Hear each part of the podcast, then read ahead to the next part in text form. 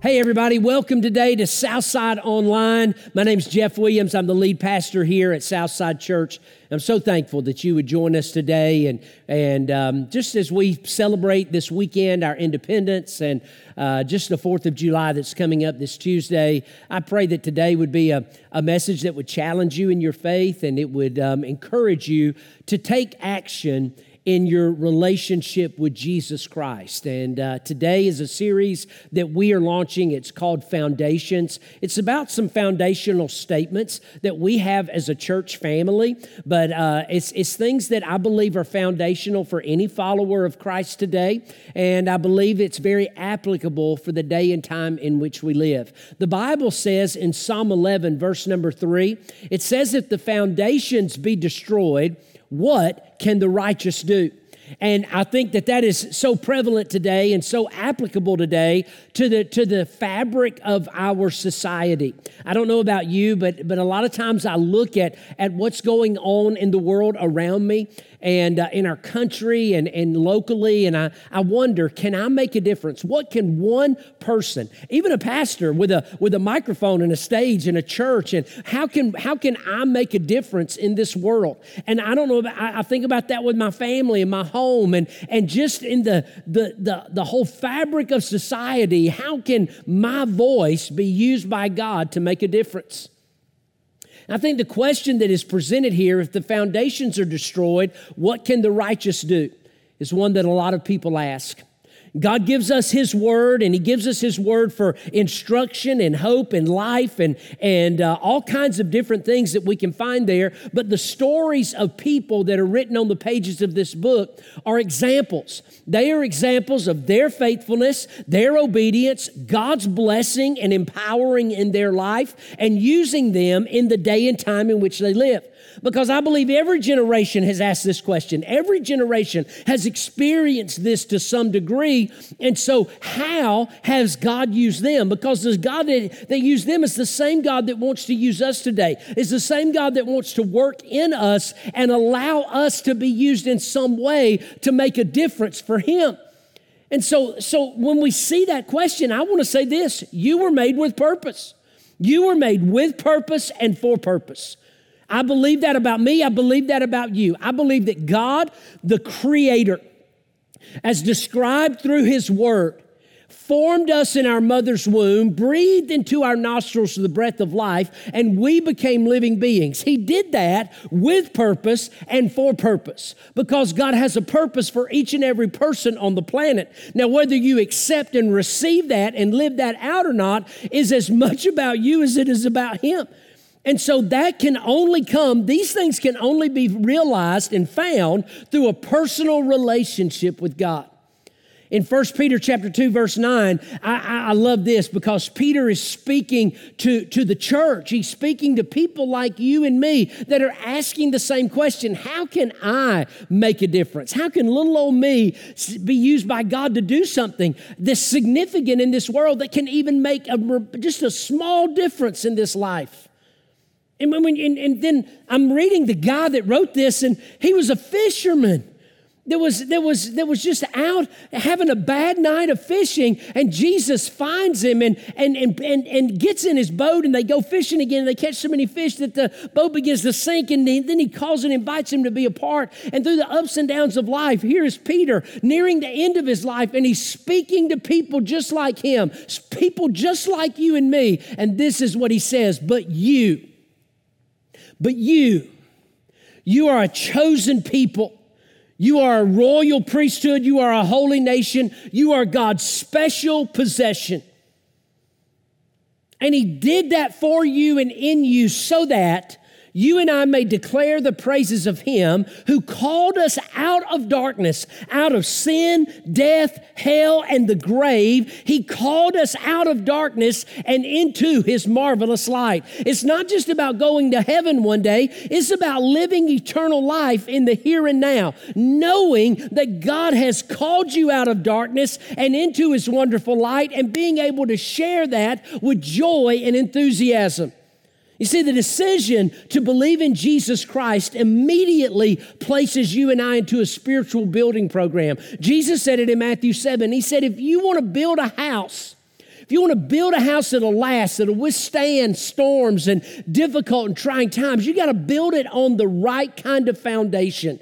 And if you build it on the right foundation, when the storms of life come and they beat upon your house, it will stay standing because it's built on the right thing. The statement that we want to live by, that we want to kind of base this thing around, is, is, is simply this God is worthy of our best.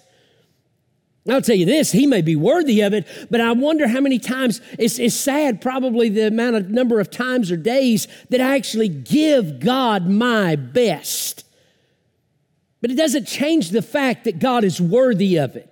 God is worthy of my best. I think a lot of times, though, I don't give God my best, I give God my leftovers.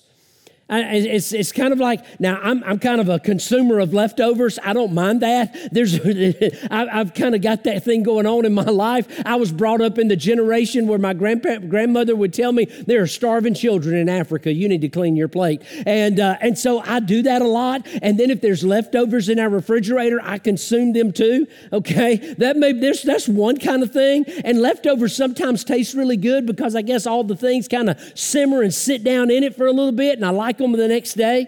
But when it comes to my faith, there's nothing good about giving God my leftovers. I want to give God my best because God is preparing, He has prepared a life for me. He has prepared a plan and a purpose for me. And He wants me to live that out, mind that out, live, obey it, and find it and experience it through a relationship with Him. And He wants the same for you. And if I say that God is worthy of my best, how do I give it to Him? And I believe God wants to equip each and every one of you to be a part of an unstoppable movement of faith. But the question is, how do we do it? In Colossians 3, I believe we get the answer that is very applicable in our life. When it comes to, when it comes to men and women and adults in our culture today that are followers of Jesus, I don't, I don't think it's going back to God is worthy of my best. I don't think it's a lack of wanting to give God our best. I think it's a lack of knowing how to give God our best. And so today I want to kind of make this as simple and, and applicable as I can. How do we do it? If God's made me to be a part of an unstoppable movement of faith in this world, how do I do it? Number one, I would tell you to look up. In Colossians chapter 3, verse number 1, Paul wrote, So if you have been raised with Christ, in other words, if you have accepted Jesus Christ as your Savior and you've trusted that in your life, you've received His salvation by grace, if you have been raised with Christ, then Paul says, Seek what is above. In other words, look up. Seek what is above where Christ is seated at the right hand of God. He says, set your mind on what is above and not is not on what is on the earth. There's a version of the Bible that I'll read sometimes, and I like it because it, it, it kind of puts it in a little different um, uh, description. It's called The Message. It's a paraphrase of the Bible. It's written by a guy named Eugene Peterson. And this is what Eugene had to say. He said, So if you are serious about living this new resurrection life with Christ, it's a great way to start. Are you serious? Are you serious about living this new resurrection life with Christ? Why in heaven's name would we say yes to Jesus and accept his gift of salvation and not be willing to do what he's asked us to do? To declare the praises of Him who called us out of darkness and into His wonderful light. Paul said, if you're serious about living this new resurrection life with Christ, act like it. Act like it. if you're serious about it, then act like it. He says, pursue the things over which Christ presides. Don't shuffle along, eyes to the ground, absorbed with the things right in front of you. Don't walk around like this, focused on just the steps right here or the light that's right here with your eyes on the ground. He said, No, don't do that. Look up. Look up. And be alert to what is going on around Christ. That's where the action is. If you're serious about doing this thing, if you're serious about being a man of God, a woman of God, if you're having a family, if you want your family to be centered around God, then give God your best. Act like it. He says, Look up. Look up and be alert to what is going on around Christ. That's where the action is. See things from His perspective. Here's a question How can you experience real life without a serious pursuit of Jesus Christ? If the foundations are destroyed, what can the righteous do? I mean, how can we experience real life without a serious pursuit of Jesus. Most people feel dissatisfied with their spiritual condition. Some are eager to run, but they don't know how to get started.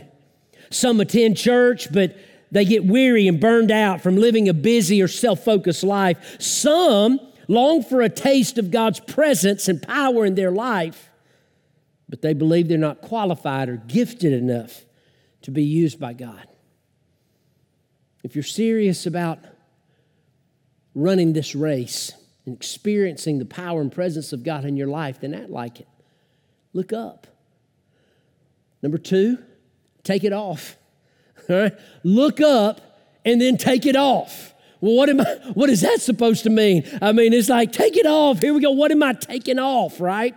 Colossians 3, Paul said, therefore put to death what belongs to your worldly nature Paul says to take these things off. It's like clothing that you unbutton, that you take off, that you pull off, that you remove from your life. Or another way to say it is, Paul said, kill it. Kill it. He said, extre- correct extremes with extremes. If you're going to follow the Lord Jesus Christ, if that's what you want to do, if you're serious about that, then act like it. Put feet to your faith. Colossians 3 to me is one of the most practical ways for us to see how to give God our best. A lot of times men want to know how to how to really, I mean, we, we talk about it. We we preached about it on Father's Day. We talked about being a man's man, a God's man, a godly man in our life, in our world, in our culture, in our homes. Ladies long for the same thing. How can I be a lady after God's own heart, a man after God's own heart? Because, I, I, mean, we can talk and preach all day long against identity and gender confusion and all of these different things, but, or we can present and talk about God's plan for our life and how God wants the best for you. God desires the best for you. God desires to give the best to you, and His way is the best way. And so, if I want to give God my best because He gave me His best, then this is what it looks like. You got to look up and see what He desires, and then you got to start taking some things off. He said, Put to death what belongs to your worldly nature. And he begins, you can group these things in about groups of three.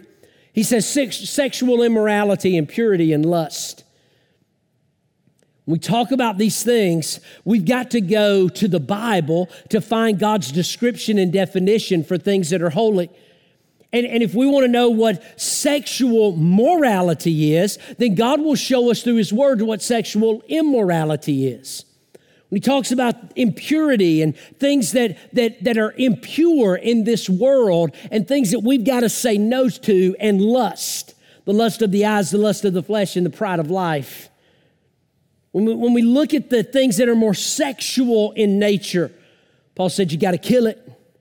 You got to you, you, you got to take it off and you've got to put it to death. He says evil desires, greed, and idolatry. They go together. It's the desire. Desire is not bad in my life. It's having desires, but but but I want to I want to be able to have the right desires. I want to have desires that are moral, that are pure, that are good, instead of immoral, impure, or evil. Well, how do I know that? Where do I go to find that? Well, I've got to go see what God has to say about that. And you know, there's it's it's it's looking at this and thinking, well, it, the same thing applies to my physical health. If I'm going to talk about spiritual health, let's look at it through physical health. If I want to be in shape, then I've got to eat right. I've got to drink right. I've got to live right. I've got to exercise. There are things that I have to do on a consistent basis to see positive improvement in my life and know that it didn't come on in a day and it's not going to come off in a day. Know that just because I make decisions to do these things, know that it takes time. Know that it takes work. Know that it takes effort. Know that it's going to take some ups and some downs, some highs and some lows. But if I'm consistent and serious in my pursuit of the Lord Jesus Christ, then God will help me deal with these things the sexual immorality, the impurity, the lust, the evil desires, the greed, the idolatry. He said, Why? Because of these, God's wrath comes on the disobedient. And I, I, don't want to experience God's wrath. I want to experience God's love. And so I don't want that to come on me and be disobedient. I want to be obedient to the faith, be serious to what God called me to do. And he says, And you once walked in these things. He said, You used to do that when you were living in them. You used to be that way. You don't have to be that way anymore. And he says, But now you must also put away all the following anger, wrath, malice.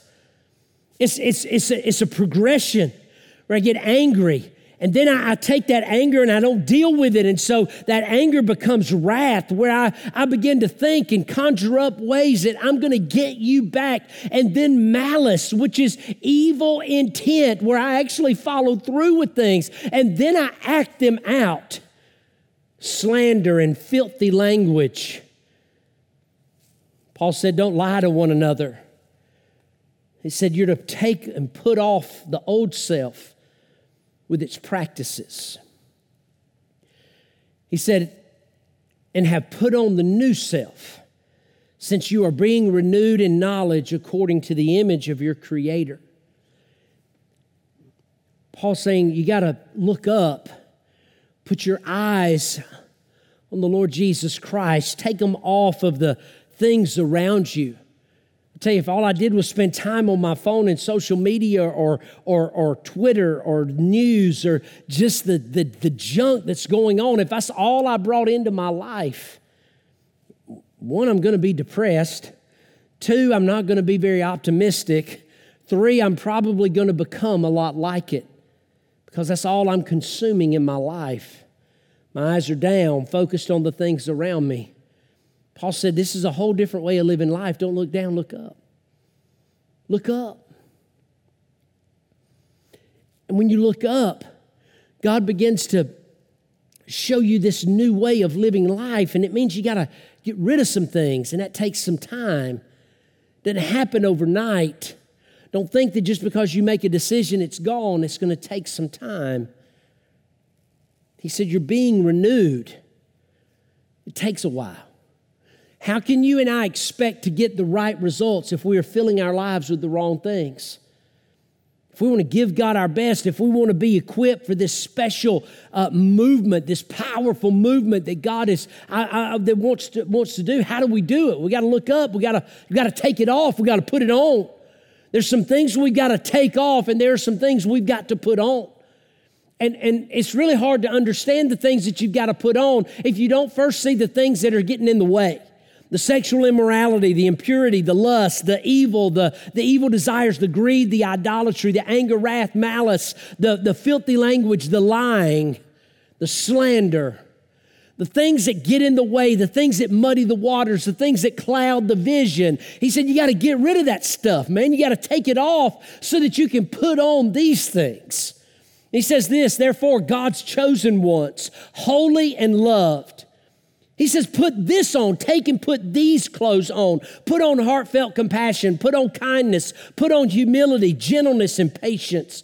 He gives eight qualities that you and I are supposed to need to put on in our life. And I, and I know a lot of guys that would probably look at this list and go, man, there's nothing sexy about that. There's nothing um, powerful about these things. A lot of people that, that, at least in the South, that want to be followers of Jesus Christ, that want to be true to their faith, they're not looking for ways that, that, that kind of demean them and put them down and, and make them feel like less of a man. They're like, man, I want to stand up. I want to do something. Okay, well, you want to do it. Let's do it the right way. Let's do it the right way because it's, it's, it's not about forming a militia and going st- to storm the Capitol and, and try to get things done that way. That's not the way to do that. That's not God's way to do it. And God's not saying for you and I to be weak. 1 Corinthians 16, Paul told us, he said, be alert. He said, stand firm in the faith, act like a man, be strong. I mean, when I read those kind of things, those things are emboldening me. I mean, they're challenging me. Be alert, stand firm in the faith, act like a man, be strong. And then he says this, and everything you do, do with love.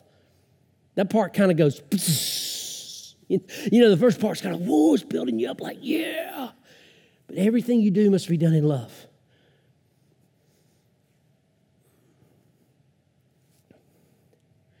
I kind of liken this to trying to teach a kid how to live and how to dress and how to behave.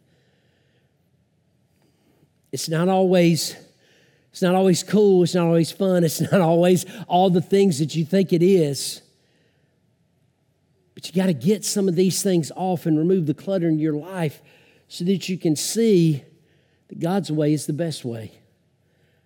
God said, put on heartfelt compassion heartfelt compassion. It's a, it's a constant attitude that makes us easy to live with. It's a sympathy to those that are suffering or in need. It's walking through your neighborhood and, and, and being kind and, and, and, and, and loving, sympathetic to those that are around you, to listen, to be joyful and, and, and, and excited and, and being able to share that and let that come out in your life and be able to look at someone in the eye and be able to help them in their need. Kindness. Kindness and humility. Humility is, is, is not thinking, it's not thinking less of yourself. Humility is thinking of yourself less. Being kind to people Gentle. Gentle is a word that means power that is kept under control. Power that is harnessed is power that is that is that is that is under control because whenever you and I are out of control, God's not in that. It's patience. It's patience that doesn't lash out and lose its temper. It stays under control and it responds rather than reacts. Where you accept one another and forgive one another if anyone has a complaint against another, just as the Lord has forgiven you, so you must also do the same. He says, and above all, put on love, the perfect bond of unity. Maybe the way we've described the Lord Jesus Christ does not make him look like much of a man's man. But that's exactly who and what he is. He was perfect in everything.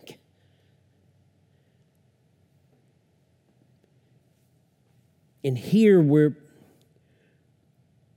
we're learning from him and we're learning from the Apostle Paul He's a man's man. He was a man who had great power and influence. He was bold and passionate and strong and courageous. He was just using them in the wrong way until he met the Lord Jesus Christ and everything changed. Those, those, those qualities and tendencies didn't go away. God just harnessed them and used them in a way that brought him glory. How do I get there? How do I experience these things? You got to look up. There's going to be some things that God's going to say, man, you got to get out of your life. You got to kill it. You got to take it off. Because I got some things I want you to put on. And the things that you put on, man, they're right, they're good, they're true. They lead you to be who I want you to be. I mean, how can we become more like Jesus without doing what His Word tells us to do?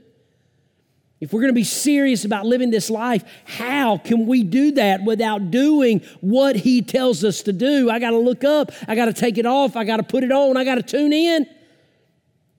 I got to get the frequency right in my life. I got to tune into the right thing. And this is what I want to tune my life into. He says, Let the peace of Christ, to which you were called in one body, control your hearts and be thankful.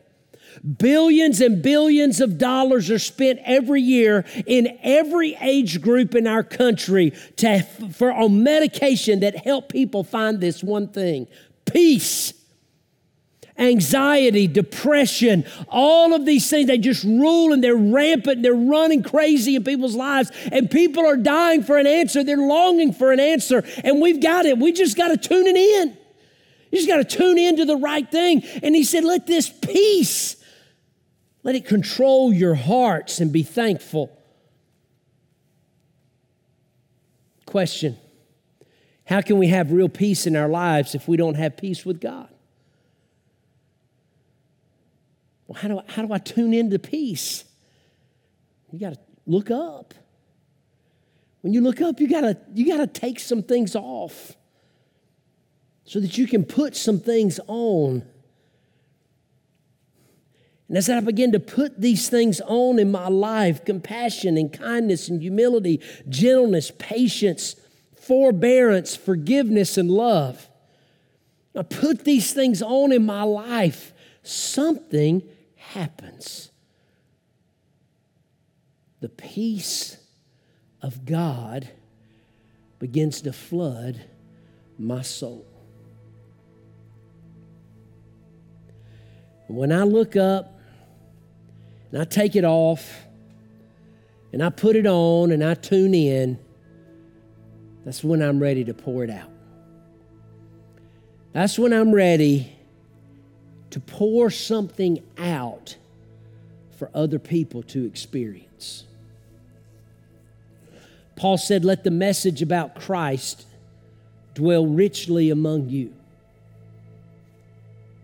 Does the message of Jesus Christ dwell richly among you? Can you tell it in your face? Can you tell it in your life? Can you tell it from your words? Can you tell it from your actions? He says, when the message about Christ dwells in you richly, you're teaching and building up one another in all wisdom. Pastor, I can never do that. No, you never do that as long as until you're serious about it. I mean, I could never teach the Bible. Why can't you teach the Bible? I mean, I don't understand the Bible. Well, why don't you understand the Bible? Do you read the Bible? How serious are you about a relationship with Jesus Christ? If you're serious about it, act like it. Look up. Let God show you some things in your life that shouldn't be there. Get it out so that He can replace it with things that help you so that you can experience the peace of God and then you can pour it out in somebody's life. Teach and build up one another. Sing psalms, hymns, and spiritual songs with gratitude in your heart to God. He's talking about pouring this out in your life. And then He says this and let the word of Christ have the run of the house he says, give it plenty of room in your lives, instruct and direct one another using good and common sense, and sing, sing your heart out to God. Question today How can we say we love God but live life completely independent of His Word? How can we say that? How can we do that? How can we say we love God but we do nothing according to His Word? Today, I believe to find the peace of God, we must confess our sin, claim God's forgiveness, and carry out God's word. Confess our sin, claim God's forgiveness, and carry out His word. See, if you want the best from God, then I believe you got to be willing to give the best to God. Every person can start someplace today you can get up tomorrow morning and you can ask yourself this question Am I willing to give God my best today? Am I going to give God my best today? It's a yes or no answer. At lunchtime, you can stop and you can evaluate where you are and say, Am I giving God my best today? And you can make a midday course change if the answer is not what you want. When you lie your head down on your pillow at night, you can ask yourself this question Did I give God my best today?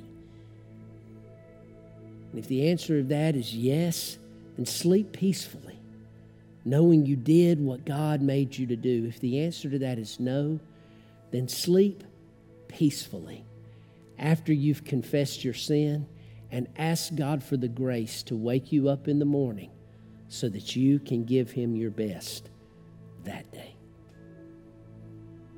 If you don't know Jesus Christ as your Savior, that's the place to start. Confess your sin to Him and call out to Him for salvation. You can do it just like this. If that's what you want to do today, pray this with me. Just say, Father God, I believe in you, and I believe that you sent your Son to be my Savior.